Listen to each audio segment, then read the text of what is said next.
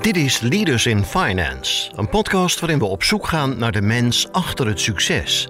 We praten met leiders van nu en later over hun drijfveren, carrière en privéleven.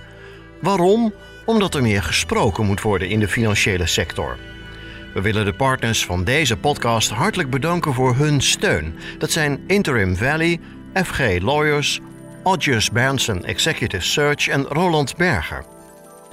Onze gast in deze aflevering is sinds 2017 de CEO van de grootste fintech van België, Isabel Group. Het werd opgericht door een consortium van banken en sinds 25 jaar actief. Dagelijks worden er betalingen van 7 miljard euro afgehandeld. De Isabel Group is dan ook marktleider, of zoals onze gast zelf zegt. We zijn wel een walvis in een kleine vijver, maar we zwemmen hier nog uh, vrij lekker. Zo'n 90.000 ondernemingen, 3600 boekhoudkantoren, 250 softwarepartners en 1000 banken werken of koppelen met software van Isabel Group. Onze gast maakte 35 jaar ontwikkeling mee in de financiële wereld. Hij is een C-level executive en hij helpt nog altijd banken zichzelf opnieuw uit te vinden. Verander niet zomaar, zegt hij, maar verander vanuit de uitgangspunten van de bank. De fundamenten van wat dat een, een, een bank zou moeten zijn, misschien terug, terug in de aandacht moet zetten. En misschien is het fundament van een bank is ook een, een trusted party naar, naar zijn klanten toe en misschien terug van daaruit te vertrekken. Hij kwam in de board van veel organisaties terecht, soms non-profit en soms helemaal buiten de IT-sector.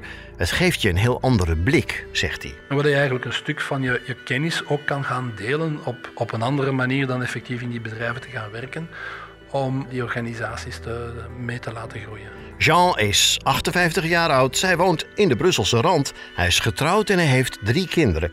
En hij is onze gast van deze aflevering, Jean de Kranen.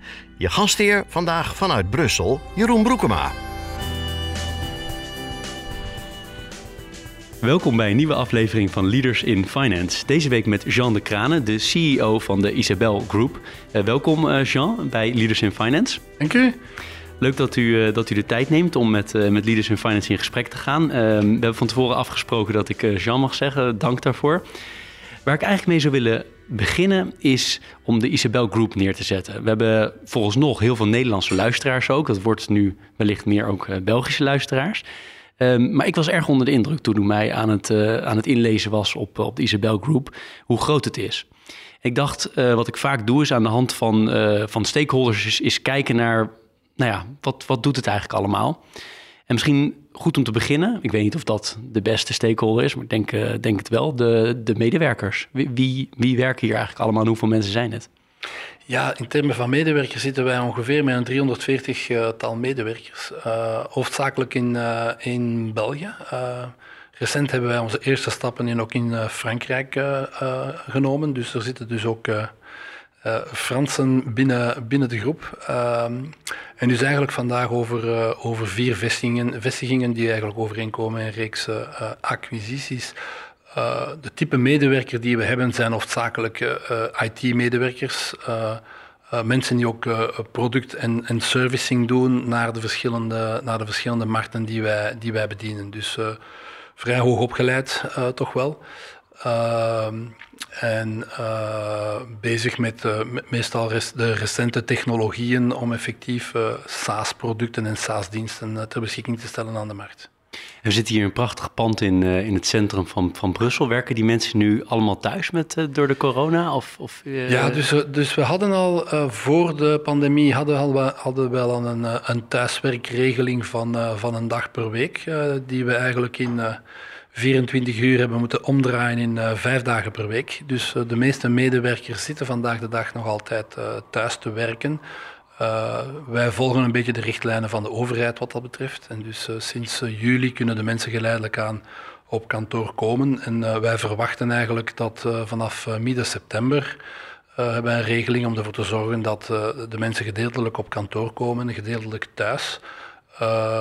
maar wat we eigenlijk de organisatie van ons werk eigenlijk ook aanpassen om niet zomaar de mensen terug naar kantoor te laten komen om hetzelfde werk te doen dat ze eigenlijk thuis zouden kunnen gaan doen. Dus uh, we focussen heel hard op de, op de inhoudelijke activiteiten die we op kantoor zullen laten plaatsvinden, die veel meer ja, teamgericht zijn, uh, creatief, uh, waar dat effectief het efficiënter is om het face-to-face met de medewerkers te hebben. Uh, en wat dat de rest effectief ook over thuis kan gebeuren. Dus we proberen een beetje de best of both worlds te gaan doen en we gaan daar eigenlijk mee experimenteren. Hè. Dus de maatregelen die we nu treffen staan ook niet in, in, marmer geklopt, dus we gaan daar evolueren met, met, met de tijd om proberen het beste van zowel thuiswerk als, als uh, het werken op kantoor te kunnen faciliteren. Ja, nu zei dus veel uh, IT, tech uh, mensen. Is het moeilijk om die mensen te krijgen en aan je te binden? Ja, ik denk, ik, ik, denk, er is een schaarste. Hè. Dat is, er is geen nieuwigheid, er is uh, altijd schaarste geweest. Ik zit al meer dan 36 jaar in het vak. Ik heb nooit niks anders gekend dan schaarste in de IT-wereld. dus wat, dat betreft, wat dat betreft niks nieuws. Dus die schaarste bestaat. het is wel zo dat, dat wij eigenlijk nog een organisatie zijn die, die, die wat, wat staffing betreft uh, hoofdzakelijk alles zelf doen. Dus we zitten niet met neershoring of offshoring. Dat zit vandaag de dag niet in onze, in onze cultuur. Um, en ja, wat daar belangrijk is om de mensen effectief uh, binnen de organisatie te houden, is, is, is uiteindelijk ja, de, de, de, de, de, de zin, de sens of wat wij trachten te, te realiseren, uh, de waardepatronen die wij trachten te, te, te, volgen.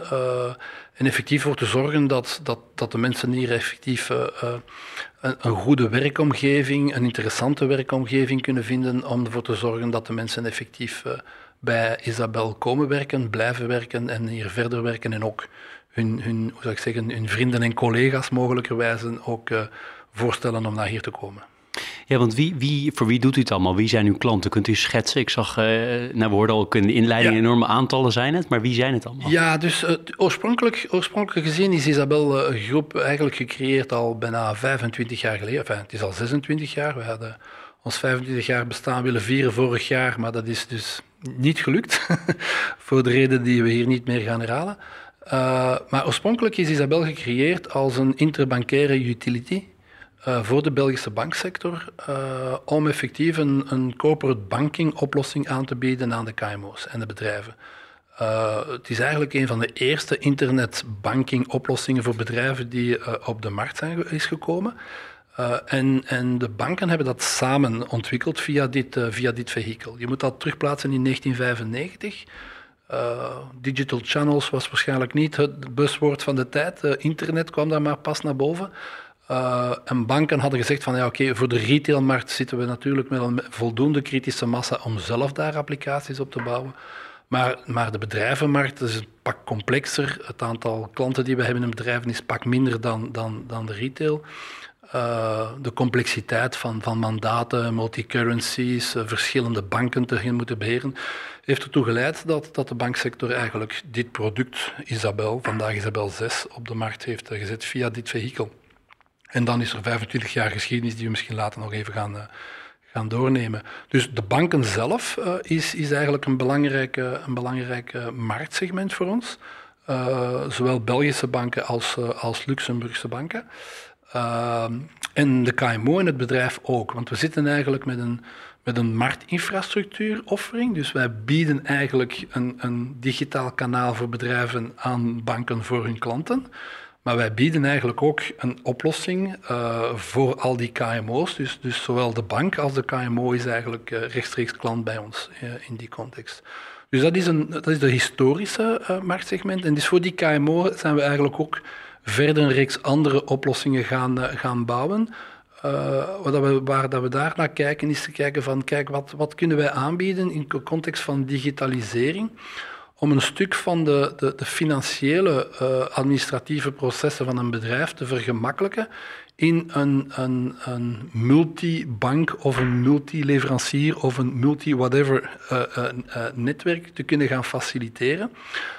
en wat dat er een noodzaak is om een tussenpartij te zijn die ervoor zorgt dat wij naar de eindklant, de, de, de, corporate of het bedrijf, een unieke oplossing kan aanbieden. Ik geef u een voorbeeld, een, een typisch voorbeeld als je kijkt naar het naar uh, electronic invoicing uh, verhaal. Uh, ja, vroeger had elk bedrijf kreeg netjes een factuur in zijn brievenbus, kon ze dan daar van daaruit allemaal verwerken. vandaag de dag spreken we over e-invoicing en booming over e-invoicing, maar dat is soms een totale ramp voor een bedrijf om daaraan te beginnen naar digitalisering. Want elke zender van facturen begint zijn eigen uh, uh, modaliteiten te gaan definiëren. Waar je zegt van, je wilt uw factuur, komt die even in onze portal halen, want dan kan ik u andere producten gaan verkopen. Ofwel, je kan ze per e-mail krijgen. Ja, maar via e-mail, het eerste wat je dan moet doen is printen of, of zien hoe je daar verder moet gaan doen en dan gaan OC'eren om die eventueel te gaan, te gaan verwerken. Sommigen gebruiken dan al of niet proprietary protocollen. EDI, dat is nog van de jaren stilletjes, maar dat werkt nog altijd. En nu komen er nieuwe standaarden als Peppel. Dus uiteindelijk een bedrijf is nu geconfronteerd met multiple kanalen om effectief zijn facturen te bekomen, wat dat zijn digitalisering nog wat, wat bemoeilijkt. Uh, en dat is een rol die wij trachten te spelen, is om ervoor te zorgen dat wij op een unieke manier een oplossing kunnen bieden, die ervoor zorgt dat wij eigenlijk die frictie bij die bedrijven kunnen weghalen. En wij doen dat op drie domeinen, op betalingsverkeer, wij doen dat op uh, elektronische documenten met een, met een financieel gehalte. En wij doen dat in, in termen van security en identity, de digital identity eh, voor bedrijven, want we zijn eigenlijk een B2B-speler. Uh, ja, want dat vind ik heel interessant. Hè? Want ik zag die drie groepen, hè, die, wat u net noemde, de, de, docu de documentenkant, de payments-kant en de ID-kant. Ja. Maar je doet het dus voor de banken, maar ook voor die KMO's, hè, wat wij vaak MKB'ers noemen. Um, maar hoe, hoe is dat? Is daar een spanningsveld? Dat soms de bank ook dingen direct wil, zelf wil doen? Ja, die, die, die, spanningsveld uh, bestaat zeker. Uh, maar voordat je even door die spanningsveld spreekt, we hebben dan natuurlijk nog een derde markt. en dat is een heel typische, dat is de, dat is de accountancy-markt. Dat is wat we noemen die externe boekhouders. waar wij daar helpen aan, aan digitalisering van hun processen. Want die zijn daar ook eigenlijk geconfronteerd met het feit van, ja, ik heb multiple klanten, die hebben multiple leveranciers, die hebben multiple banken. Uh, en ik moet als boekhouder al die, al die stukken wel op een of andere manier binnenkrijgen. En mijn job is iets anders dan ze gewoon te gaan intypen. Dus uh, wij zorgen daarvoor om unieke oplossingen te gaan, uh, te gaan aanbieden. En dus dat zijn de segmenten die we zitten. En we zitten eigenlijk traditioneel tussen ja, een bank en zijn klant. Uh, een bank en een intermediair zoals een boekhouder en zijn klant, uh, of toeleveranciers uh, en hun klanten. Dus wij trachten eigenlijk onze oplossingen aan te bieden als een soort marktinfrastructuur, om zaken te gaan doen die eigenlijk een, een bank op zich nooit zelf zou gaan doen, of een toeleverancier nooit zelf gaat doen. een bank die wil zijn eigen klanten gaan bedienen en die wil zoveel mogelijk zijn klanten in zijn eigen kanaal gaan krijgen, hè, wat, dat, wat dat logisch is. Een bedrijf ziet dat anders. Uh, banken horen dat misschien niet graag, maar een bedrijf ziet, zou eigenlijk een bank moeten zien, oké, als een partner, maar dat is een toeleverancier zoals een ander, van financiële middelen. En hij moet een zekere autonomie kunnen hebben om eventueel te schakelen wanneer dat, dat nodig is. Dus we hebben klanten die daar toch wel een, een, een scheiding van, uh, van willen krijgen. Als je kijkt naar elektronische facturatie, iemand die een, een, een factuur uitstuurt, wat is zijn bedoeling? Ja, om ervoor te zorgen dat zijn klant die factuur zo snel mogelijk betaalt. Want hij wil die cash hebben. Terwijl dat een bedrijf die zegt van ja, maar dat is niet mijn objectief. Mijn objectief is dat ik die factuur zo, goed mogelijk kan verwerken. Die inkomende facturen, dat ik die zo goed mogelijk kan verwerken in mijn, in mijn administratie, om daar een efficiëntie aan slag te gaan. Dus het is soms heel moeilijk om ervoor te zorgen dat de interesse van de andere partij wordt opgevangen door de, door de, door de zender of door, of door de, de tegenpartij in die context. En dat is een beetje de rol die wij trachten, uh, trachten te spelen. Eh, en dat, ja, soms is het wel zo dat in kader van, als je spreekt over banken, dat in kader van de strategieën van de banken om effectief veel meer digitaal te maken, veel meer uh, diensten te gaan aanbieden uh, aan, hun, aan hun klanten, dat daar af en toe wel wat, wat, wat ja, competitie of concurrentie op zitten. Uh, maar er zijn wel verwachtingen van de markt. Uh, en ik kijk ook naar maar PSD2 bijvoorbeeld, uh, die er toch wel voor zorgt dat de mensen naar andere oplossingen kijken. En waar dat wij trachten ervoor te zorgen dat we zekere verankering kunnen gaan verzorgen om de digitale omslag van een bedrijf te kunnen laten faciliteren, zonder dat die met handen en voeten gebonden is aan een, aan een, aan een specifieke toeleverancier, laten we zo stellen. Dus wij, wij zorgen, proberen ook ervoor te zorgen dat wij eigenlijk zelf ook mogelijkerwijze niet een afhankelijkheid uh, creëren naar onze klanten toe door op basis van uh, meestal Europese, als niet Belgische, dan wel eens Europese standaarden zaken te kunnen gaan bouwen. en dat te gaan faciliteren qua integratie in hun IT-systemen. En hoe werkt het dan in de praktijk? Want u heeft een enorme uh, suite aan producten. Hè? Ja. Heel, en ook best wel op verschillende. Er zit wel overlap in natuurlijk dat het allemaal tech gedreven is. Ja. Maar op hele verschillende um, nou, domeinen, als ik het zo Mm. mag noemen. Um, als je dan een nieuw product wil gaan voeren, Mm. of je wil een overname doen, wat jullie ook gedaan hebben. Um, ga je dan altijd eerst even informeel bij, bij die banken, en dan komen we ook zo bij de eigenaren, uh, eerst aftasten of dat niet kan bijten met wat zij willen gaan doen? Of, of ben je daarin helemaal onafhankelijk? Ja, het is, het is zo dat wij met onze aandeelhouders dat wij effectief werken op basis van een strategisch plan uh, om zaken effectief te gaan, uh, te gaan ontwikkelen en te gaan ontplooien. En uh, ik zou zeggen van, er zijn, er zijn sommige no-fly zones. Hè. Je, weet, je weet dat er bepaalde zaken zijn die je misschien best niet, niet aan begint, uh, omdat je misschien effectief volledig, hoe zou ik zeggen, haak staat ten overstaan van hun, van hun strategie. als wij denken dat we sneller kunnen zijn dan de banken, dan gaan we dat doen. Maar er zijn domeinen zoals effectief het stappen in het aanleveren van echt financiële bankaire producten, dat daar proberen wij effectief van, van af te blijven. Hè. Dus er zijn natuurlijk bedrijven en er is ook vraag naar wat dat betreft, naar mogelijkerwijze lendingoplossingen en dergelijke mee. Ja, dat zit een beetje te veel in het vaarwater van, uh, van, van wat dat onze aandeelhouders zelf gaan doen. Dus daar beginnen wij niet aan. Dus we proberen effectief een, een, een, een markt te gaan definiëren waar dat we effectief toegevoegde waarde kunnen creëren naar, zowel naar onze, naar onze als het ideaal kan, hè, naar, naar, naar de banken, maar ook effectief uh, veel meer naar wat dat de bedrijven zelf uh, uh, vragen. Dus we hebben wat dat betreft wel een, een, een zekere autonomie in, in onze bedrijfsvoering, op basis uiteraard van ja, een plan die duidelijk uitlegt aan onze aandeelhouders van wij gaan in die richting, dat gaan we doen en als, ja, als dat afgetikt is, dan, dan, dan, gaan we hiermee, dan gaan we hiermee verder. Ja, dat snap ik. En, en qua, um, qua die eigenaren, die aandeelhouders, kunt u iets meer schetsen wie dat zijn? Want het begon dus met geloof vier banken hè, destijds. Ja, nee, destijds is het begonnen met veel meer banken in België. Maar je moet het bankenlandschap in, uh, in 25 jaar geleden even kijken. Waar er pak, pak meer banken in België ook. Hè. Dus uh, er is een consolidatie gebeurd, zoals in vele landen in Europa. En wij zijn eigenlijk geëindigd met, uh, met wegens consolidatie in de banksector. Door het feit dat wij nu vier aandeelhouders hebben. Uh, van op gelijke hoogte ongeveer elk 25 procent. Uh, en dat, dat is ING, dat is uh, BNP Fortis, dat is KBC en dat is Belfius. Um, en wat dat het, ja, de, de, de challenge vandaag de dag is natuurlijk, is ja, de markten gaan open. Die banken zijn eigenlijk ook per se niet zozeer meer Belgische banken. Hè? Ja, ik kan zeggen van ING is nu echt een Nederlandse bank. Ze hebben ook een, Nederland, een strategie uh, die meer globaal gaat en niet puur lokaal. Uh, KBC ziet dat veel meer regionaal in, in zijn aanpak. Uh, BNP is toch wel, zelf al hebben ze Belgische eigenheid, zit toch wel deel uitmakende van een belangrijke Franse, Franse groep toch. en dan zit je bij Belfius, die eigenlijk een puur Belgische, Belgische bank is. Dus ook vanuit een aandeelhoudersstandpunt, de alignering van een strategie die voldoet aan, aan wat dat de verwachtingen zijn van de aandeelhouders is, is, niet altijd, uh, is niet altijd evident. En de aandeelhouders weten dat. En vandaar dat zij ook vragen van te zeggen van oké, okay, wij hebben hier een prachtig instrument in handen. Hoe kunnen, we dat, hoe kunnen we dat bedrijf verder laten evolueren? Al weten we dat wij misschien zelf als aandeelhouder, zelf als bank, uh, een lastige zijn voor bepaalde strategische keuzes die uh, Isabel mogelijkerwijs... Ja, want concurrenten van de aandeelhouders zijn ook weer klant. Kan me voorstellen dat dat ook nog... Uh, ja, ook nog, maar dat is nog niet, dat is nog niet het, het, het, het, moeilijkste probleem. Je, je moet zien dat Isabel is eigenlijk gebouwd geweest uh, voor uh, het, het, bouwen van het Isabel-product, het corporate banking.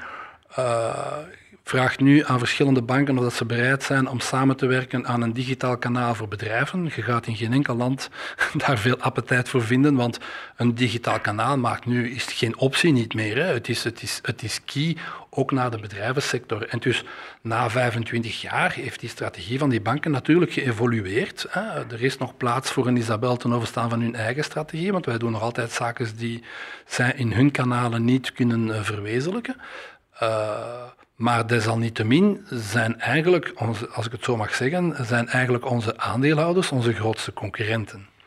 Uh, vandaar ook de, de, de, de omwenteling die wij een paar jaar geleden hebben, zijn begonnen om effectief aan, aan Isabel een nieuwe, een nieuwe visie, een nieuwe elan te geven, om zoveel mogelijk een, een zekere onafhankelijke activiteit te kunnen gaan, gaan ontplooien, om die, om die afhankelijkheid van dat risico die er mogelijkerwijze is dat als de banken ooit eens volledig hun huiswerk doen in die context en dat het effectief een gevaar zou kunnen komen voor ons core product, uh, dat wij daar ook klaarstaan met effectief een, een, een, verdere ontwikkeling van onze value proposities, op de welke dat wij vandaag de dag uh, vrij succesvol aan, uh, aan timmeren eigenlijk. Ja, want um, u noemt zichzelf ook de grootste fintech van, uh, van België. Ja. Ik weet niet hoe lang u dat al doet, maar past dat ook binnen die strategie om jezelf meer, ook meer neer te zetten als... Uh...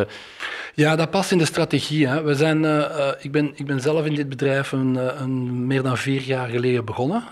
en dat was eigenlijk om die omwenteling te gaan doen. En Isabel had dan op dat moment een, een, een imago van vrij robuust bedrijf, hè, uh, vrij, vrij trustvol, uh, security, want wij, wij verwerken dagelijks 7 miljard euro door onze pipelines met ons product. Dus wij zijn ook kritisch voor bepaalde, bepaalde bedrijfsactiviteiten, laten we dit wel... Voor het land bijna? Ja, voor het land. het, is, het, is, het is zo dat als wij niet draaien aan het einde van de maand, dan kunnen de salaris de deur niet uit. Dus dat is wel af en toe wel moeten we ervoor zorgen dat het allemaal draait. En dat draait ook. Maar had niet die ervaring of die imago van een, een, een vrij sexy bedrijf. Uh, in alle eerlijkheid. Het draaide daarop dat, op, die, uh, op die activiteit. En, en wij hebben een hele oefening gemaakt om, uh, om effectief meer een veel duidelijkere visie, strategie, om ons wat meer sexy op de markt te gaan positioneren, om effectief te staan waar dat we staan en fier te kunnen zijn van wat dat we verwezenlijken en, en daarmee ook een stuk ja, employer branding te kunnen gaan ondersteunen. Van te zeggen van wij moeten ons niet schamen. Uh, er wordt heel veel gesproken en, en, en geroepen ten overstaan van de nieuwe fintechs en dergelijke meer en de nieuwe kleine bedrijfjes. Maar, maar uh, ja, wij, wij, wij, tellen wel. Wij zijn eigenlijk wel vandaag de, de, de nummer één qua multibanking uh, in, in, in, in België. En ik denk in termen van digitaliseringsdiensten voor de accountancy sector zijn we er ook niet ver van. Eh, puur op de Belgische markt. Dus we zijn wel, hoe zou ik zeggen, een, een walvis in een kleine vijver. Uh, maar, maar, maar we zwemmen hier nog uh, vrij lekker. dat, is een, dat is een prachtig bruggetje voor mij, want die, die walvis zou die niet ook in een grotere vijver willen zwemmen? Die walvis zou in een grotere vijver... Hij zwemt nu al in Frankrijk, begrijp ik? Ja, die walvis zou in een grotere vijver moeten zwemmen. het is zo dat we eigenlijk in een marktomgeving werken waar dat er heel, nog heel veel uh, domestieke wetgeving, domestieke regelgeving, domestieke formaten uh, bestaan en die ervoor zorgen dat de oplossingen nog altijd vrij domestic zijn. en niet zozeer enkel alleen maar de producten die wij hebben. Hè. Een groot stuk van onze producten zijn gebaseerd op CODA. Als je spreekt over CODA buiten België, niemand weet wat dat is. Maar CODA is een standaard die al bijna 30 jaar bestaat. voor het exchange van, van, van data, vrij succesvol. En heel de markt is daarop gestandaardiseerd, terwijl dat andere markten achteraf gestandaardiseerd zijn geweest op, op SWIFT-standaarden of, of vandaag nu op meer op de SEPA-standaarden en dergelijke meer, die ervoor zorgt dat die markt gesloten was voor buitenlanders wat dat betreft. Uh, maar niet alleen maar daarop, als je kijkt naar, naar, naar boekhoudspakketten in het buitenland, ja, er zijn niet veel boekhoudspakket, boekhoudspelers die met hetzelfde pakket actief zijn in de verschillende landen. Je ziet dan wel de mensen zoals een Kluwer, zoals een Exact, zoals een Sage. Maar als je even begint te krabben, dan merk je dat het allemaal lokale productjes zijn die gekocht zijn geweest.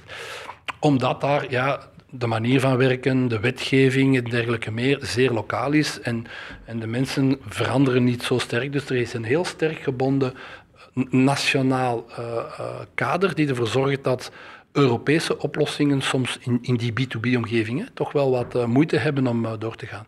Daar komt nu wel een verschil. Hè? Je ziet nu wel uh, dat er hoe langer hoe meer op, op Europese wetgevingen uh, gebaseerd uh, gewerkt te werk gaat. En PSD2 is daar één van, Peppel is daar ander van, die ervoor zorgt dat je effectief oplossingen kunt gaan bouwen die grensoverschrijdend kunnen gaan, kunnen gaan gebruikt worden. Hè. Zit zo'n kans bijvoorbeeld in de, de KYC-EML-hoek? Omdat dat nu ook meer Europees getrokken gaat worden? Daar zit daar een element in, in, onze, in, de, in, de, in de strategie van ontwikkeling rond business identity. Uh, is dat ook zo? Dan is dat gebaseerd op EIDAS-standaarden. Uh, wat dat betreft, dus hoe langer hoe meer. En dat is ook het motto bij ons, als wij producten bouwen of acquireren, dat wil zeggen dat die effectief Europees moeten kunnen uitgerold worden. En dat is, en dat is wat wij effectief naar, uh, naar kijken vandaag de dag. Ja, Nog even terug naar de stakeholderstructuur. Was een beetje, We zijn een beetje de, wat, wat hele interessante paden aan het aflopen al. Um, Kunt u nog zeggen, ehm, als het gaat om de stakeholder samenleving? Nou, we hoorden net al één ding, hè? een cruciaal structuur ligt er, infrastructuur ligt er om, uh, om het economisch verkeer aan de bedrijfskant uh, draaiende te houden. Wat, wat wil um, de Isabel Group nog meer als richting de, de samenleving als stakeholder? Wat is daarin, wat is daarin belangrijk? Ja, wat, dat wij, wat dat wij trachten te, te, faciliteren is effectief te gaan werken in een, in een ecosysteem. Dus wij hebben een hele reeks partners die er toch wel voor uh, gekozen hebben om met ons samen te werken, om te zeggen van ja, maar die stukken zijn commodity, die zijn specifiek, wij gaan daar niet op focaliseren. Dus wij leverage heel veel op partners die eigenlijk verticale oplossingen hebben voor onze klanten. Wij zijn niet van plan om alles en nog wat te gaan ontwikkelen, om, om alles te gaan automatiseren in een bedrijf. Dus, dus daar is, daar is uh, wel een, een, een, een een bijkomende stakeholder in, die, in, in dat aspect. Dat is ook zeer sterk zo dat in het kader van onze PSD2-offering, dat we daar eigenlijk faciliteiten aanbieden, ook aan kleinere fintechs, om effectief gebruik te kunnen maken van onze AIS, PIS-diensten, om daar effectief die zaken in hun, uh, in hun producten in te bouwen. maar wij voelen ook dat wij een, een, een zekere die aspecten zijn natuurlijk ook vanuit een commerciële invalshoek, maar wij voelen ook een soort maatschappelijke rol in bepaalde zaken als het gaat over veiligheid, over security, maar ook in het kader van, van fraudebestrijding. Uh, waar wij nu ook een nieuw product op de markt gaan zetten om effectief voor te zorgen dat er, er, er, meer elementen ter beschikking zijn van, van, van bedrijven om fraude tegen te gaan in hun betalingsverkeer of in het gebruik van hun systemen. En, en het is eigenlijk zo dat rekening houden met het bedrijf zoals dat we zijn. Wij zitten eigenlijk met vier bankenaandeelhouders. Uh, dat is zo al 26 jaar, dat gaat zo blijven. Dus wij zijn eigenlijk geen bedrijf die op zoek zijn naar, naar VC of private equity money en gedreven door waarderingen en, en al dat soort van Ponzi-scheme-achtige toestanden, zou ik zeggen. Uh, wilt dus zeggen dat wij eigenlijk ook op meer op langere termijn bepaalde zaken kunnen gaan doen en ons, en ons permitteren om effectief ten gronde een reeks investeringen te doen. Zeker als je kijkt naar het KYC Utility. Hè, dat, is een, dat is een platform om KYC-data te gaan, te gaan delen tussen de banken heen. Ja, de business case van dat soort van toestanden hè, is niet altijd evident, maar, maar het is effectief daar om te zorgen van, laten we zorgen dat die kwaliteit van die data daar beter is, laten we ervoor zorgen dat het effectief kan, kan, kan gedeeld worden door al de mensen die AML-plichtig zijn, om daardoor een stuk kost van, van die wetgeving die daar, die daar op die partijen uh, van toepassing zijn, uh, uh, kan, kan geshared en gemutualiseerd worden, om daardoor een gemakkelijker user experience ook te kunnen gaan aanbieden aan, aan, aan bedrijven. Hè? Want je, je maakt dat ook maar mee, maar je, je, hebt relaties met verschillende banken, je krijgt 26 keer dezelfde vraag. het, zoals we in België zeggen, dat werkt een beetje op je heupen, terwijl je zegt van waarom vraag je dat? Ik bedoel, uh, ik heb het al gegeven aan A, nu vraag je het aan B en C. Dus, dus dat, dat daar. Uh, en, en ja, daar moet je dan wel een, soort ja, maatschappelijk objectief voor hebben. Want soms, als je het puur enkel commercieel short-term gaat bekijken om daar iets van te maken, dan komt dat niet van de grond. Nee, helder. Ja. U noemde al even, hè, we hebben geen uh, VC-geld uh, nodig en dat soort groei. Mm. Hoe gaat het financieel met, uh, met Isabel Group? Ik weet niet wat u erover mag zeggen, maar is het ja, is, zeer winstgevend? Of ja, niet? De, de, de, de activiteit van, van Isabel Groep groeit, groeit gestaag. We draaien vandaag de dag met, met 75 miljoen euro aan omzet. Uh, en zitten met een, uh, met een EBITDA van 23%. Dus wij, wij, wij slaan erin om effectief de, de, de toekomstige uh, projecten zelf te gaan financieren. Ook onze acquisities financieren we eigenlijk zelf. maar ik denk persoonlijk dat vandaag de dag het probleem er niet is om aan geld te komen. geld is gratis, zou ik zeggen bijna. Je moet er zelfs voor betalen als je hebt. Uh, dus de problematiek is niet geld. Ik zie, ik zie vrij hoge kapitaalsverhogingen en, en, en, waarderingen bij bepaalde bedrijven. En de vraag is, wat, ga je daarmee doen? En, en, de schaarste zit niet in het geld, de schaarste zit in het talent, zit in de mensen, in de ideeën. En om die ideeën te verwezenlijken, daar wringt het schoentje. Het schoentje wringt niet om... Enfin, ik wil niet spreken voor alle bedrijven die toch wel soms in, in geldnood zitten. Maar voor het type activiteit in, wel, in, wij, wat wij bezig zijn, is, veel, is gewoon... de limieten van, van skills, talent en van onze eigen, van onze eigen creativiteit. Ja, ja. U heeft, uh, om iets meer naar u toe te draaien, u heeft uh, eh, 30 plus jaar ervaring in de, in de mhm. tech en in de finance kant. Wat, wat ik noem maar even twee, maar ziet u dat ook als de rode draden in uw carrière? Of zijn er andere, of vooral één? Ja, het is, het is, uh, dat is natuurlijk de rode draad. En ik heb heel veel met, met, met, softwareproducten gewerkt. Ik denk dat er een andere rode draad daar ook in zit. Is in het, uh, in het uh, bouwen en verder ontwikkelingen van, van organisaties en transformaties van organisaties. Dus ik heb, heb verleden toch wel in, in een paar bedrijven gewerkt, van, van, van scale-up tot, tot vrij groot en dan, en dan, en dan verkocht. ofwel rechtstreeks ofwel deel uitmaken van het team die het eigenlijk verkocht. Uh, ik heb ook deel gemaakt van bedrijven die zelf werden overgekocht. Dus ik weet wel wat, hoe het zit aan de twee zijden van, uh, van, uh, van de equation, zou ik zeggen. die mij nu toelaten ook, ook om, de juiste, om de juiste keuze te maken. Maar het gaat eigenlijk om hoe je groei begeleidt in een, in een niet gestructureerde omgeving, in een vrij veranderde, veranderde setting. Laten is dat dan uw passie geworden, de groei, de transformatie? Of is het toch de passie nog steeds tech? Of is het de finance kant? Nee, mijn, mijn passie is, is groei, transformatie en de mensen die daarbij gaan. Uh, ik, uh, ik, ben begonnen, ik denk in, in de, de, eerste jaren van mijn carrière ben ik begonnen om COBOL-programma's te debuggen. de technologie vandaag zijn we vandaag de dag met blockchain bezig. Uh, dat is allemaal boeiend, maar uiteindelijk is technologie ten dienste van, van oplossing. En uh, ik ga niet claimen dat ik uh, eh, 100% mee ben met al die technologieën. dat is ook niet de bedoeling, maar dat effectief te gaan begeleiden binnen organisaties is denk ik het, het moeilijkste van het verhaal. Want als je nou naar die financiële sector kijkt op die hele, die hele termijn wat u allemaal heeft zien veranderen, mhm. dan zijn er mensen die zeggen, nou ja, er zijn heel veel dingen die eigenlijk nog best wel hetzelfde zijn gebleven. En andere mensen zeggen, nou, het is niet meer te vergelijken.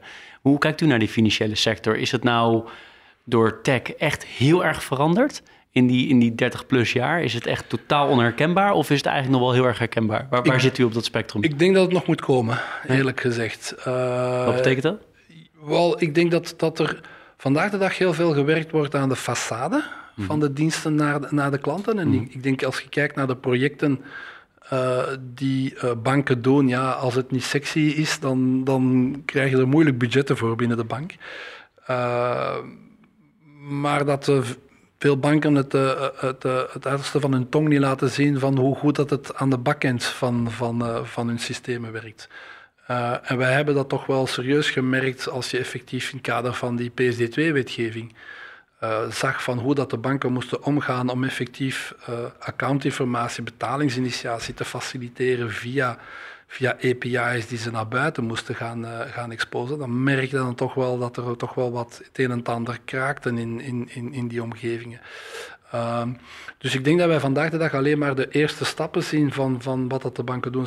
Dus ik zeg niet dat de banken geen groot werk doen in huis, want anders valt heel het uh, uh, kaartenhuisje natuurlijk. maar ik denk, ik denk, dat er nog heel, heel, veel moet gebeuren in die, in die bankaire dienstverlening en in het feit dat, dat ja, de banken in de, in de huidige situatie waar dat ze zitten zichzelf ook moeten gaan heruitvinden, want de basiselementen op de welke dat zij beroep deden om hun business te kunnen te kunnen uh, uh, vrijwaren of garanderen, uh, die vallen wel. Ja, want in welke, in welke hoek gaat de allergrootste verandering komen wat u betreft? Um, dat, is een, dat is een moeilijke. Ik denk dat de banken daar zelf beter geplaatst zijn om dit te doen. Maar, maar ik merk een beetje van... Um, de, de, de, het, het feit dat, dat ten eerste, ik denk dat het feit dat de meer jongere generatie een totaal andere ervaring mensen van een bank uh, en veel meer gaan shoppen van een bank naar een ander en, en, verwachtingen hebben die totaal anders zijn. Ook wat dat betreft het omgaan met hun eigen data bijvoorbeeld uh, is, is vrij fundamenteel anders.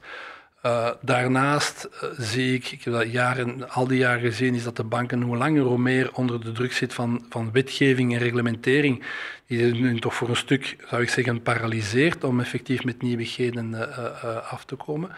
Ehm, en ik denk dat ze hoe langer hoe meer minder in een, in een monopolistische situatie zitten om een reeks diensten en financiële services te gaan aanbieden aan, aan, aan de klanten. Er zijn, er zijn alternatieven.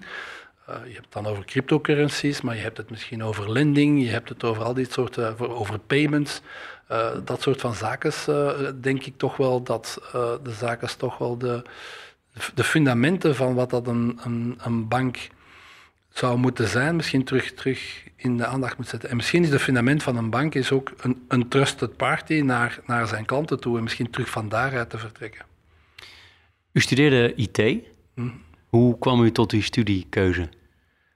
Ja, dat is te wijten aan een uh, leraar wiskunde in, uh, in Humaniora, die zijn, die zijn les en zijn cursus met zoveel passie had gegeven en die daar toch wel de premisses van, uh, van, van IT-aspecten meegaf tijdens een cursus wiskunde, die ervoor gezorgd heeft dat ik zei van ik wil, ik wil IT gaan doen.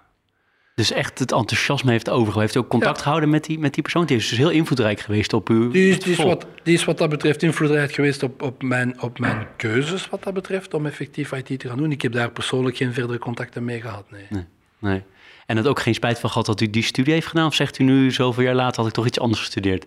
Oh, nee, ik denk dat iedereen wel zei van als ik vroeger was, dan wou ik iets anders gaan doen. Maar, maar ik, heb daar geen, ik heb daar geen spijt van. Ik heb... Uh, ik probeer nooit spijt te hebben van de keuze die ik gemaakt heb. En ik zit al 36 jaar met dezelfde keuze. Dus ik heb, uh, ik heb wat dat betreft daar geen, geen spijt van gaan gehad. U zult waarschijnlijk wel zien in mijn cv dat ik af en toe uh, een, een zijsprongetje of een zijstraatje heb genomen om te zeggen, well, die financiële sector, laten, laten we iets anders gaan doen.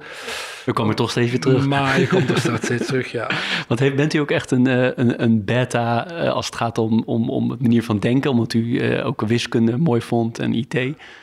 Is dat ook uw... Uh... Nee, dat is ook een kwestie van affiniteit. Van, ik ben een, een beetje een Cartesiaanse geest, zou ik zeggen, uh, wat dat betreft. Uh, en wat abstract. Maar ik heb vrij snel in mijn studies, ik heb wel IT's gestudeerd, maar dat was een combinatie van IT met economische wetenschappen. Dus ik zat, ik zat vrij snel in het, in het beheersfeer. Uh, en ik heb... Ik heb maar de eerste jaren van mijn carrière effectief geprogrammeerd en vandaar in, in, in de consulting, in de advies en in managementrollen terechtgekomen. Ja, maar ik kan me wel voorstellen dat, dat als je in die financiële sector zit als manager, als leidinggevende, mm dat je als je affiniteit met die IT-kant hebt, dat het wel makkelijker is om te beoordelen wat, wat er uiteindelijk gebeurt in die organisatie. Zeker in de loop der tijd, dat IT steeds belangrijker is geworden. Terecht, terecht, terecht, uh, terecht. Dat is, dat is, dat is terecht. En uh, ondanks, ondanks mijn grijs haar stel ik me altijd de vraag van hoe, hoe relevant kan ik zijn ten overstaan van mijn medewerkers? Hè? Want er lopen in ons bedrijf lopen daar mensen rond die de leeftijd hebben van mijn kinderen. Dus ze zegt van, ja, die mensen zijn effectief met, met, met high-tech zaken bezig. Die zijn soms met zaken bezig waar ik zeg van, godsnaam, waar, waarom? Daar, daar, heb ik geen affiniteit mee. Maar dan is de vraag van natuurlijk, ja, hoe zorg je ervoor dat je effectief ook, ook op basis van je leadership skills, maar ook op basis van je capaciteit om te begrijpen met wat dat ze geconfronteerd zijn. En daar moet je toch wel een zekere technologische bagage hebben om ze effectief mee te helpen uh, de organisatie te ja. groeien. Ja.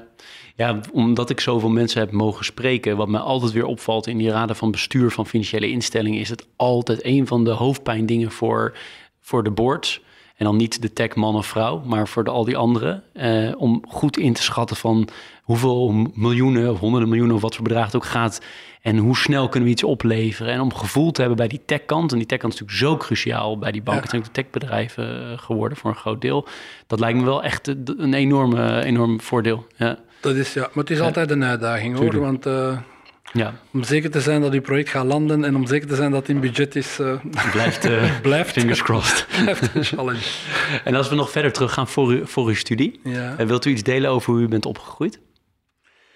Ja, uh, ik, ben, ik ben opgegroeid in een vrij modale, modale familie met, met vrij veel vrijheden wat dat betreft. met met drie broers en zussen, laten we zo stellen.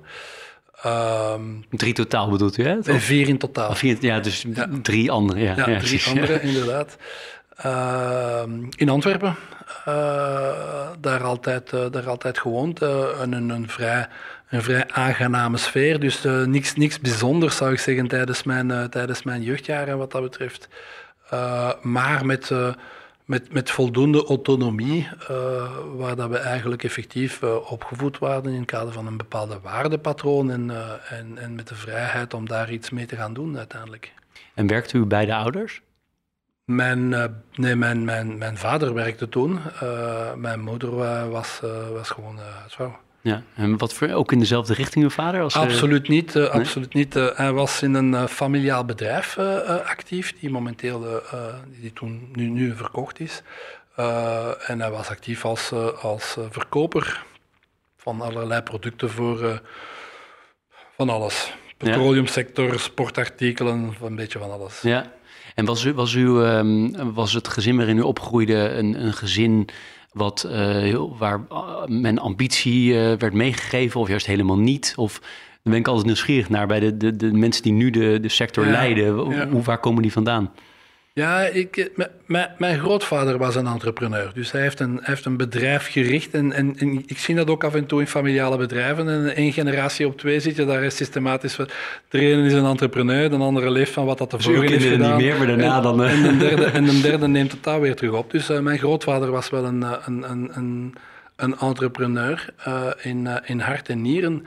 Uh, een grote netwerker ook uh, uiteindelijk. Uh, ik, draag zijn, ik draag zijn naam trouwens. Ehm, maar maar het, is, het is ook, het is ook een, een, een andere soort. Hè? ik, ik, heb, ik ben effectief entrepreneur, maar ik heb eigenlijk nooit mijn eigen bedrijf opgericht. Hè? Dus ik, ik heb altijd eigenlijk ten dienste geweest van, van, van anderen om zaken op te vangen. Aandeelhouders rechtstreeks of rechtstreeks in, in in, uh, in, in C-level structuren uh, tot een bepaald moment. Um, waar dat ik eigenlijk, ja, je bent dan leider, maar je zit niet, het is niet je eigen bedrijf. En daar komen er toch wel andere criteria's bij te passen. En, en ik zie dat heel goed als, als we hier nu uh, sommige van de bedrijven die we hebben overgenomen, die zijn eigenlijk effectief gestart geweest door rasechte entrepreneurs die het from scratch hebben gemaakt. Uh, wat ik zeg van chapeau, want het is, het is af en toe zwarte sneeuw eten voor sommige van die, vooraleer dat je daar geraakt.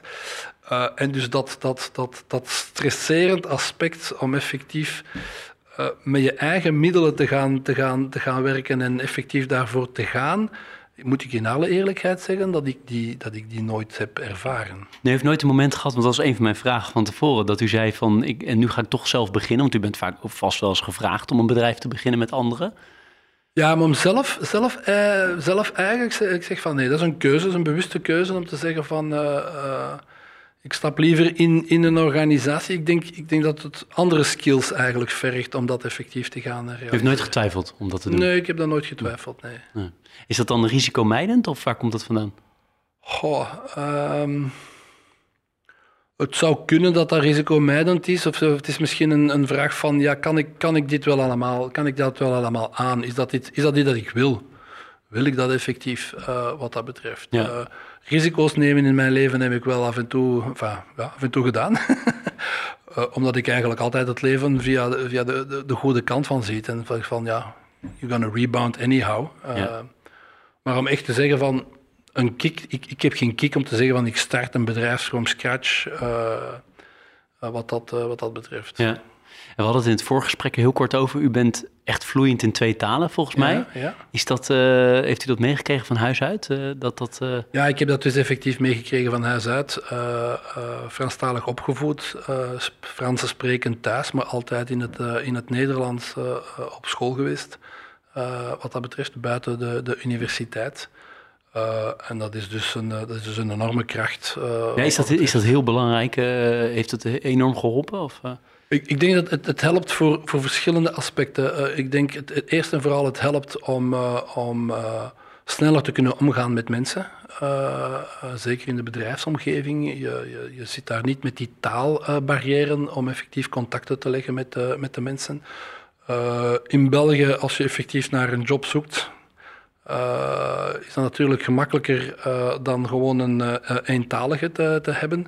het is dus wel zo dat dat de taalevolutie in België zo is dat er vroeger, 30 jaar geleden, sprak alle limiet iedereen zijn taal en verstond die. dat is nu niet meer waar en nu, zit iedereen in het Engels aan het praten, wat dat toch een beetje zielig is, zou ik zeggen. Maar het, het, het geeft ook een, een, een, een, enorme capaciteit om effectief om te gaan met, met, met andere culturen. Hè. Een taal is een cultuur. Uh, en, en mogen draaien of keren, de manier van omgaan is, is, is, is, is anders. En dat opent je effectief ook een reeks horizonten. Uh, en ik ben ervan overtuigd dat als je heel vroeg met talen omgaat uh, als kind af, dat het ook effectief een effect heeft op de manier hoe, dat u, hoe dat uw hersens gekabeld zijn. Ja, en de manier dat je hebt om effectief uh, te leren of, of, of capaciteiten hebt om sneller met bepaalde zaken te kunnen Ik kan me helemaal voorstellen, ook ja, het is zo Ik heb daar geen wetenschappelijke basis voor, maar... Het klinkt in ieder geval heel logisch. Maar denkt u uiteindelijk in het, in het Frans of in het Nederlands, of twee, denkt u ook tweetalig? Bij spreken, denk, droomt u in het Frans? Ik denk, ik denk drietalig. Drietalig ik, ik, denk drietalig, eerlijk gezegd. Uh, um, Engels de derde, of? Ja, ja. inderdaad. Uh, het is zelfs zo dat ik... Uh, dat ik toen dat ik eigenlijk van humaniora naar universiteit ben geweest, mijn universiteit was in het Frans, uh, zat ik zelf in een beweging om, om, om de meer wetenschappelijke cursussen, die ik eigenlijk ook al in de humaniora had gehad, om daar effectief systematisch de vertaalslag te gaan doen, omdat ik zo gewend was om het effectief in Nederlands uh, te, gaan, uh, te gaan nadenken. U verspreekt zich helemaal niet. ik hoor helemaal geen Frans nee, maar, dus, woorden maar nu zit ik niet meer, nu zit ik niet meer in een, in een, in een vertaaloperatie. Hè. Dat is, ja. Uw carrière heeft zich zeker niet alleen in België afgespeeld. Hoe is dat uh, gekomen, dat het zo internationaal is geworden? Ja, het gros, het van mijn carrière is eigenlijk ook in het buitenland geweest. Ik ben, ik ben vanaf uh, het verlaten van de universiteit zat ik eigenlijk in een spin-off van de universiteit bij een Frans bedrijf. Uh, op dat moment over case tools. ze hebben daar een prachtige naam in het Frans, dat noemen ze Génie Logiciel, dus een, de software genius, laten we het zo stellen. Uh, en dan ben ik eigenlijk in Frankrijk terecht geraakt. Uh, ben ik dan ook in Ivoorkust terecht geraakt in, in het kader van, mijn, van de vervanging van mijn legerdienst. Ik vond het interessanter om wat IT te gaan doen, ginder dan, dan een jaar mijn broek te slijten op het leger. Ehm, en dan ben ik eigenlijk vrij snel in, in, in oftewel in een, in internationaal bedrijf terechtgekomen, zoals een Dun Bradstreet Software, een Amerikaans bedrijf.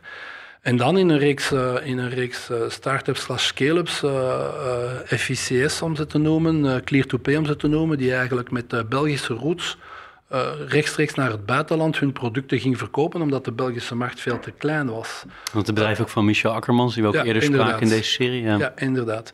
Uh, en, dat, en dat pusht je uh, effectief als, als je werkt eigenlijk voor een Belgisch bedrijf. Ze zijn heel sterk gepusht om heel snel naar, naar, naar internationaal te gaan. En als je dan nog het geluk hebt om in een, in een organisatie te gaan die vrij snel groeit en, en je bouwt daarmee, ja, dan ben je in de kortste keren zit je, zit je internationaal bezig. Zit je aan de vierkanten van de wereld met, uh, met je producten, met je diensten te gaan, uh, te gaan leuren, die ertoe geleid heeft dat ik ook heb, effectief veel in het, uh, in het buitenland heb, heb gezeten. Want de Belgische markt is te klein om, om te groeien, ehm, die ertoe leidt dat je effectief dat soort van Belgische bedrijven vrij veel in, in Ja, dat hoor je vaak, hè? wat kleinere landen, Nederland zien we ook als een klein land natuurlijk, je toch daardoor sneller internationaal gedrukt wordt. Ja. Dus in de Amerikaanse markt heb je zo'n domestic market waar je zo lang uh, kan dat je ook weinig incentive vaak hebt om naar het buitenland te gaan. Ja, dat is een verplichting. Ja, je moet wel. Ja. ja. Hoe heeft u die, uh, want het is een lange lijst van organisaties waarvoor u gewerkt heeft, ook nog allemaal bordposities.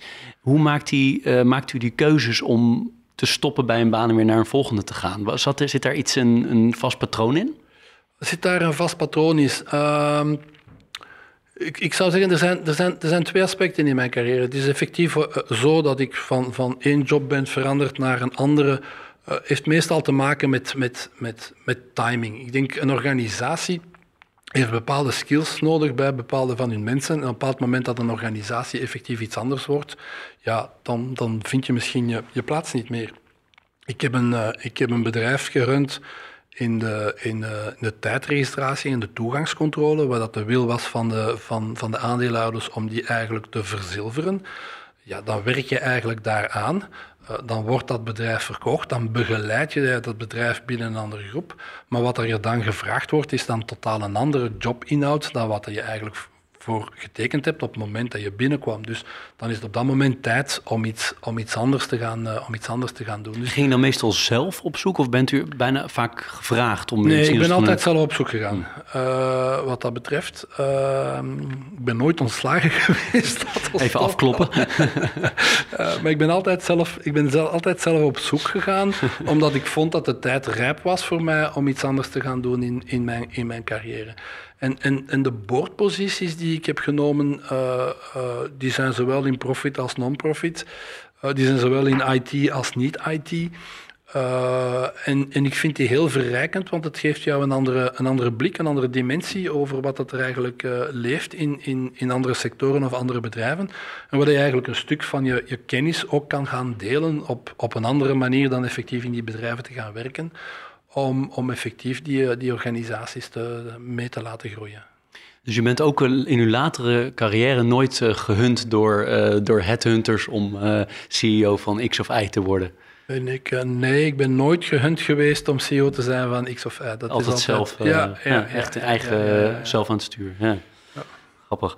Ander punt wat ik nog aan u wilde vragen is um, over leiding geven. U, u, was, u bent op een bepaald moment natuurlijk gaan leiding geven en dan heel lang leiding gegeven.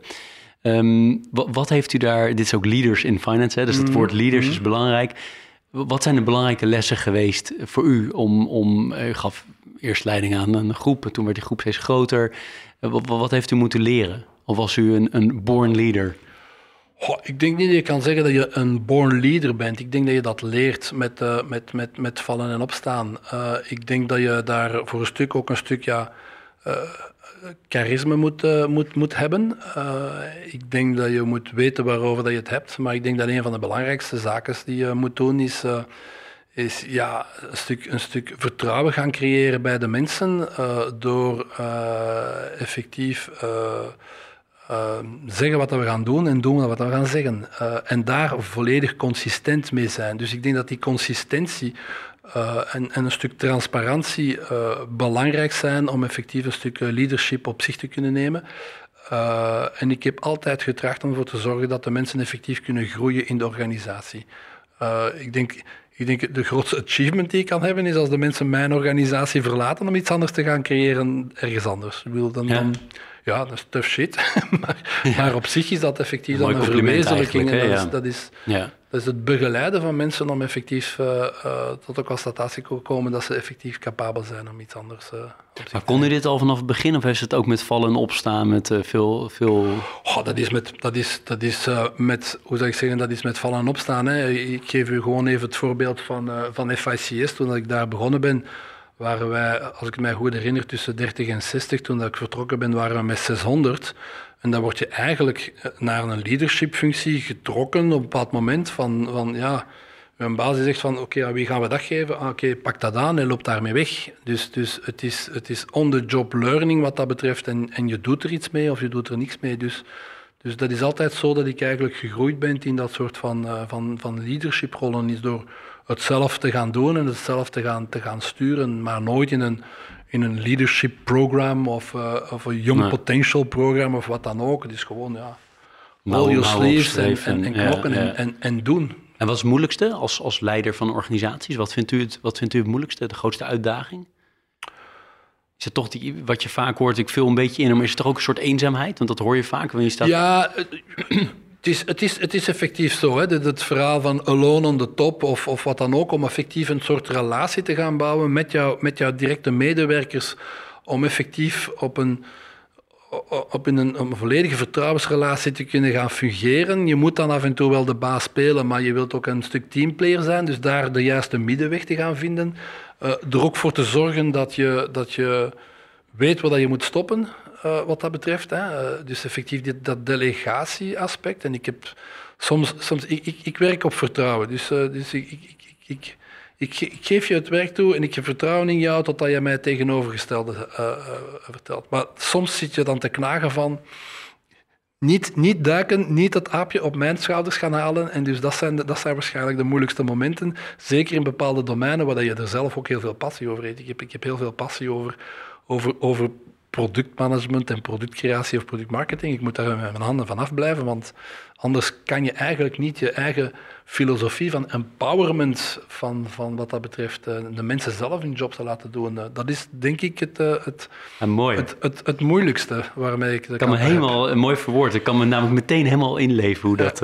ja dat is mooi. We hebben altijd op, um, op uh, 80, 90 procent van het gesprek hebben we een, een, teaser en een pleaser, zoals u weet. Ik begin altijd even met de teaser.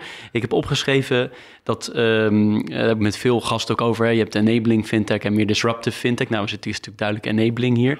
Um, maar ik heb opgeschreven, als het over disruptive fintech gaat, uh, kijken wat uw visie is dan is een partij als Argen in Nederland, uh, of nu wereldwijd, of Stripe of uh, dat soort partijen, die uh, het is niet raar dat die niet uit de banken komen. Of met andere woorden, het is logisch dat ze niet uit de bank komen. Of je zou ook kunnen zeggen, dit soort partijen zouden nooit uit de banken komen. Is het daarmee eens? Ja, ik denk, ja, ik denk dat het. Uh, ik bedoel, de, gloeilamp is ook niet uitgevonden door degene die de kaarsen heeft, uh, heeft ontwikkeld. Dus ik denk dat dat effectief uh, zo is. En ik denk dat dat voor een bedrijf, zelfs voor Isabel, heel moeilijk is om, om te zeggen van we willen hier eens disruptief zijn met een totaal nieuw concept. Dat, dat, dat vraagt kei veel moeite om dat effectief out of the box te gaan, te gaan uitdenken. Uh, maar is, is om het even uit te bouwen hè, uh, voor, voor, de stelling. Zo'n Artgen of Stripe, is dat nou echt out of the box? Want uiteindelijk is het gewoon een, een, een, het verder voeren van betalingsverkeer... wat banken als kernproduct hebben. Correct, maar dat is, het heeft veel meer te maken met... Het, het is eigenlijk niet de technologie. Hè. Het heeft alles te maken met het businessmodel, met de manier van het te gaan vermarkten. Uh, daar heeft het eigenlijk allemaal mee te maken. Ik, uh, ik, vandaag de dag effectief de disruptiviteit zit niet in de technologie, zit in het, in het, in het businessmodel die erachter zit. En, en uh, uh, de, de, de bankaire sector zit vandaag de dag effectief vast met een reeks ja, regulatoire, procedurale aspecten die hen soms beletten om, om, om out-of-the-box thinking te gaan doen. Vandaar dat ze zelf ook naast de bank af en toe hun eigen, hun eigen uh, innovatie-ecosysteem trachten te nurturen. Om te zeggen van, gaat en, en doe maar, maar, maar los van onze eigen manier van werken en denken. En daar kunnen we wel af en toe wel wat uh, zaken uitkomen. Dus dan is de vraag van, ja, komt dat van de bank of komt dat niet van de bank? Dat is een beetje een grijze zone. Maar... Ah, Oké, maar u zegt zou wel vanuit, als je het maar een beetje aan de zijkant plaatst of flink buiten de organisatie, zou het wel kunnen. Want je, je krijgt natuurlijk wel een, een, moeilijke, eh, een moeilijk iets voor banken. Kijk, zo'n zo'n Artgen als voorbeeld, met een marketkapitalisatie die groter is dan ING en, en ABN AMRO samen, ik noem maar wat. Of, of KBC of dat soort partijen die veel, veel grotere market cap nu hebben. Als je te veel van dat soort bedrijven hebt, is ook wel zorgwekkend voor, vanuit een bankperspectief, lijkt mij. Het zijn wel concurrenten. Dat zijn concurrenten, ja. Ja, dus maar je zal wel iets moeten. Maar dat, maar dat houdt je fit, hè? Ja, dat wel. Je kan er ook bang van worden als bank misschien. Ja, ja, maar het is daarom dat ik denk dat, we, dat we toch alleen maar aan het begin zijn van die, van die omvorming van die banksector. En ik moet, ik moet eigenlijk een beetje lachen wat dat nu eh, het hottest wat dat er vandaag de dag op de markt is, is payments. Maar ik heb payments gekend al een paar jaar. Niemand moest daar iets van weten. Dat was allemaal uit de bank. Ik moet daar niks van hebben. En als je ziet wat dat de waarderingen zijn van, van de huidige paymentsbedrijven uh, en dergelijke meer, dan denk je van ja, Boring is hot. Ja, boring is hot. ja, ja. Dat is interessant. Ja, ik, ik vind het een heel interessant onderwerp. Want ik denk, ik denk nog altijd dat banken, als ze dus dat niet cultureel niet zo geframed hadden als, als saai, dat ze misschien best wel een Artgen hadden kunnen starten. Maar je, ik, denk, ik denk dat we moeten even, even kijken wat dat de initiatieven zijn. Ik denk dat België daarvoor wel een, een leuk voorbeeld is. Uh, uh, de Belgische marktindustrie, de bankindustrie, heeft eigenlijk een historiek om een reeks bedrijven op, op te zetten. Ze hebben een, een concept zoals Proton opgezet destijds. Hè? Vrij vooruitstrevend. Ze hebben een bedrijf, zoals Isabel, dat was ook vooruitstrevend, zoals BMID It's Me, hè, de digitale paspoort, komt ook nu ook in Nederland, wat dat betreft. maar ze hebben destijds ook een vehikel gecreëerd zoals Banksys. Uh, als je even de historiek van Banksys ziet, dat is gecreëerd door de banken, dat was gerund door de banken. Op een bepaald moment hebben ze voor alle goede of slechte redenen besloten om dat af te stoten. Ja, als je het verhaal ziet van Banksys, wat is Banksys en Proton geworden? Ja, dat, dat is nu Wordline, hè? Uh, ja, dus... En dus en Wordline heeft dan Six overgenomen en Wordline is nu... Uh, de 800 pound gorilla, waar dat de banken zeggen van, oh shit. Dus, maar het komt wel vanuit, het komt wel vanuit de banksector. Ja, dus dat kan wel. Dat zijn mooie voorbeelden. Ja. ja. Aan de pleasende kant, uh, heel anders. Maar heeft u, leest u graag? Dat is de eerste vraag. Uh, en zo ja, heeft u bepaalde boeken uh, of die u heel uh, sterk geïnspireerd hebben of die u ja. graag geeft aan mensen? Ja, ik, le ik, ik, lees graag. Ik probeer managementboeken te vermijden, wat dat betreft. Dus ik probeer iets anders te doen in termen van, van lectuur. Maar het, het, de, de, de, boeken die mij het meeste hebben uh, aangeslagen recent zijn eigenlijk de, de, de, de boeken van Noah Hariri. Dus het, het stuk homo, homo sapiens en Homo Deus. die toch wel een, een, een zeer... In, belangrijk op mij uh, indruk hebben nagelaten uh, op de. Als ik kijk in het eerste boek, de stukken, de, de, de, de, capaciteit van verbeelding in de wereld eh, waarin we zitten, de evolutie van wij als aap tot wat wij nu zijn, eigenlijk enkel alleen maar in het kader van wat dat onze verbeelding allemaal heeft, heeft zitten, te schapen. En dat wij eigenlijk in een totaal andere wereld hadden kunnen leven, zou eigenlijk eventueel in een andere, in een andere invalshoek en de impact daarop op filosofie, op, uh, op, uh, op biologie en, en, you name it. Um, waar je eigenlijk ziet dat dat ja, een. Ja, de werelddominantie gebeurt op basis van de, de, de zin en de waarde die je, eraan, die je eraan plakt. Maar dat is een totaal fictief iets. Dus wij leven eigenlijk in een totale fictieve wereld vanuit onze eigen verbeelding. Uh, en als je dan daarna nog eens het, eh, het, het, het homo, homo deus dan nog eens leest, wat je dan ziet, wat we effectief aan, aan, de limieten van het systeem komen, wat je eigenlijk effectief een, een, een wereld hebt die zit te basculeren naar meer ja, IT-gedreven, biotech-gedreven, AI-ML-gedreven zaken, waar we eigenlijk veel meer kan kijken naar, het, uh, naar de uitbreiding, een soort intelligent design van ons eigen wezen en niet zozeer een soort ja, natural selection, wat dat eigenlijk altijd vandaag de dag gebeurd is. Uh, alleen maar om het, op het zoeken naar, naar, naar, het, naar het geluk eigenlijk, de, de, de ongoing streven naar het geluk, waar je eigenlijk kunt vragen kunt stellen van zijn we nu gelukkiger dan, dan 300 of 400 jaar geleden.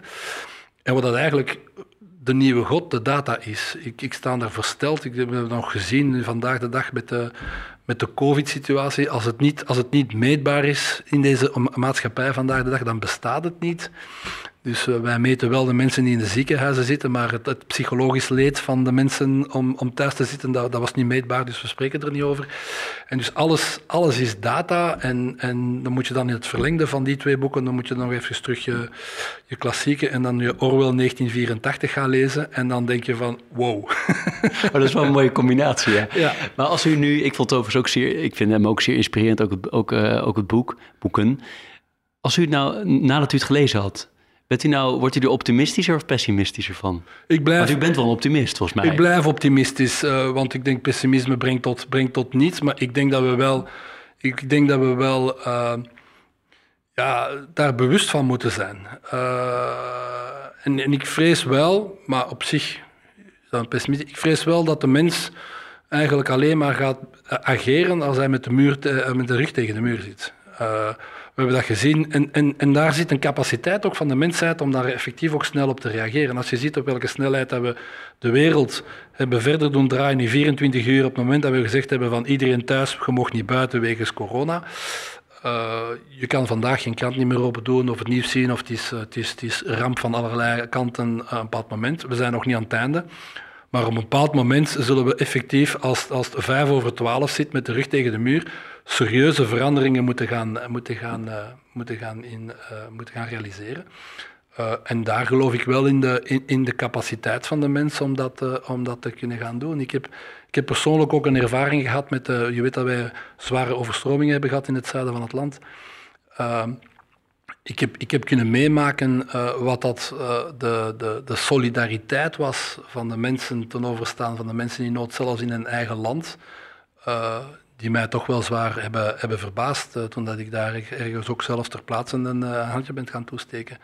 Dus zaken waar je op afstand zegt van... Pff, de mensen zijn egoïstisch en kijken alleen maar voor zichzelf en elke Maar dit verhaal stond waarschijnlijk niet op de, op de voorpagina van een van de nee, grote nee, Belgische kranten. Nee, nee, nee. nee, nee. En als het effectief puntje bij paaltje zit, dan zie je dan toch wel dat de mensen in staat zijn om dat, uh, om dat te doen. Los van allerlei grootste plannen. De grootste plannen werken niet. De effectiviteit gebeurt vanaf het moment dat de mensen daar effectief zelf de zin zien van wat dat daar moet gedaan worden en ze gaan ervoor. Ja, ah, misschien moet u een van de meest genoemde boeken in deze reeks is het boek van uh, Rutger Bregman, De meeste mensen deugen. Mm. Het gaat hier is enorm populair in Nederland, geloof ik, de meest gelezen boeken. Uh, maar zit heel erg in lijn van, uh, van, van, wat u nu beschrijft. Ja. Dat er ook ongelooflijk veel uh, nou, positiviteit en, en de basisgedachte in dat boek is, is de titel. Namelijk de meeste mensen in de kern deugen wel. Ja. Alleen er zitten wel wat structurele problemen in. Maar... Ja, ja, ja, ja. dus um, bijna aan het einde.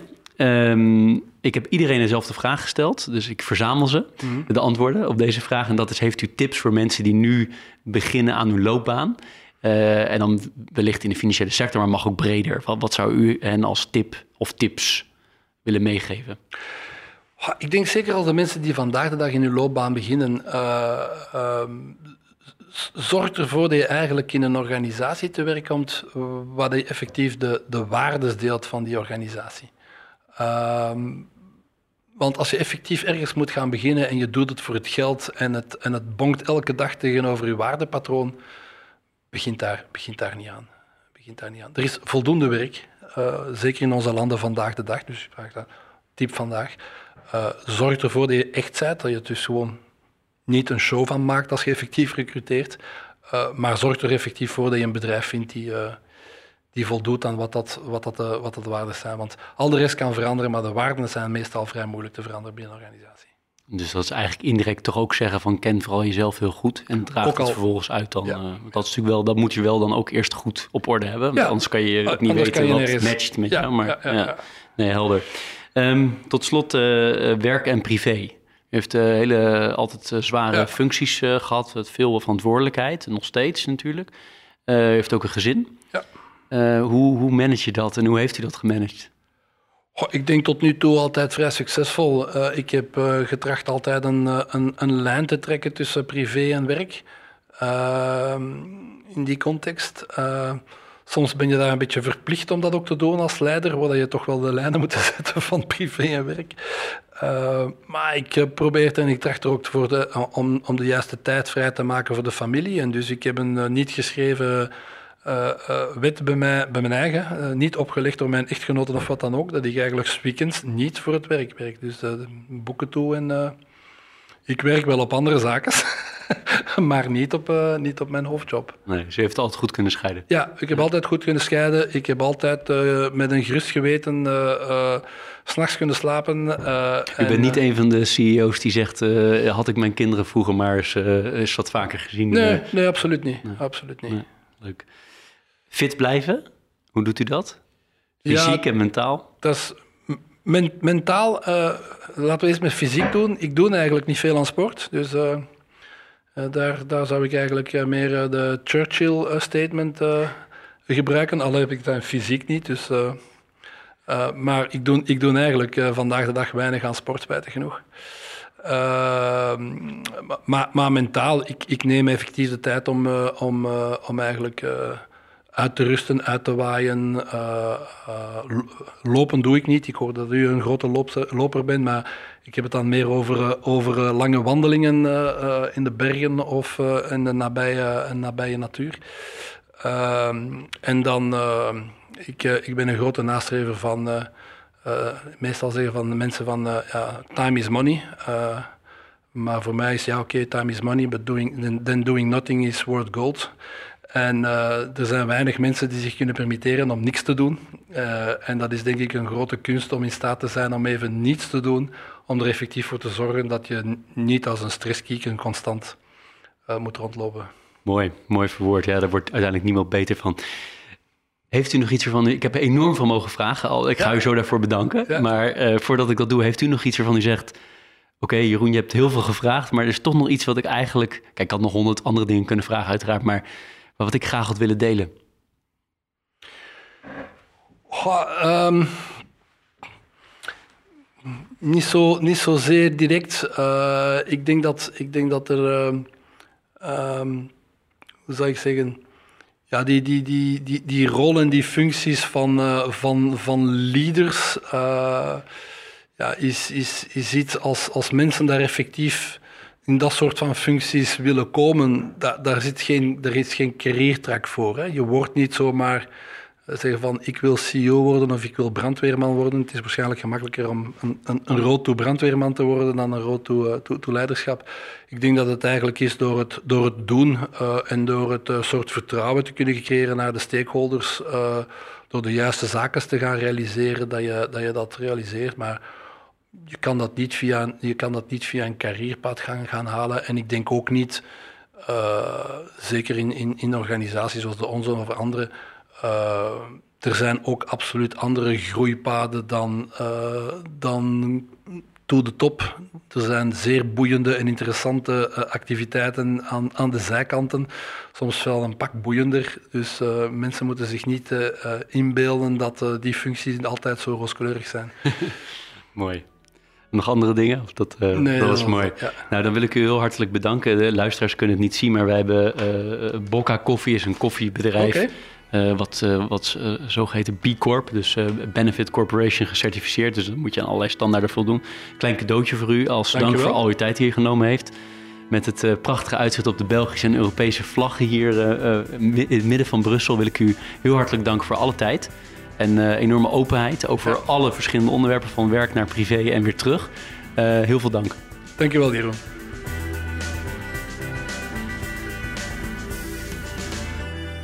Dit was Leaders in Finance. We hopen dat je deze aflevering met veel plezier hebt beluisterd. We stellen je feedback erg op prijs. Wat houdt je bezig en over wie wil je meer horen? Laat het weten via een Apple of Google review. Dat kan ook via de sociale media kanalen of direct via een e-mail. We kunnen het enorm waarderen als je dat doet. Tot slot danken we onze partners voor hun steun. Dat zijn Interim Valley, FG Lawyers, Odgers Berndsen Executive Search en Roland Berger.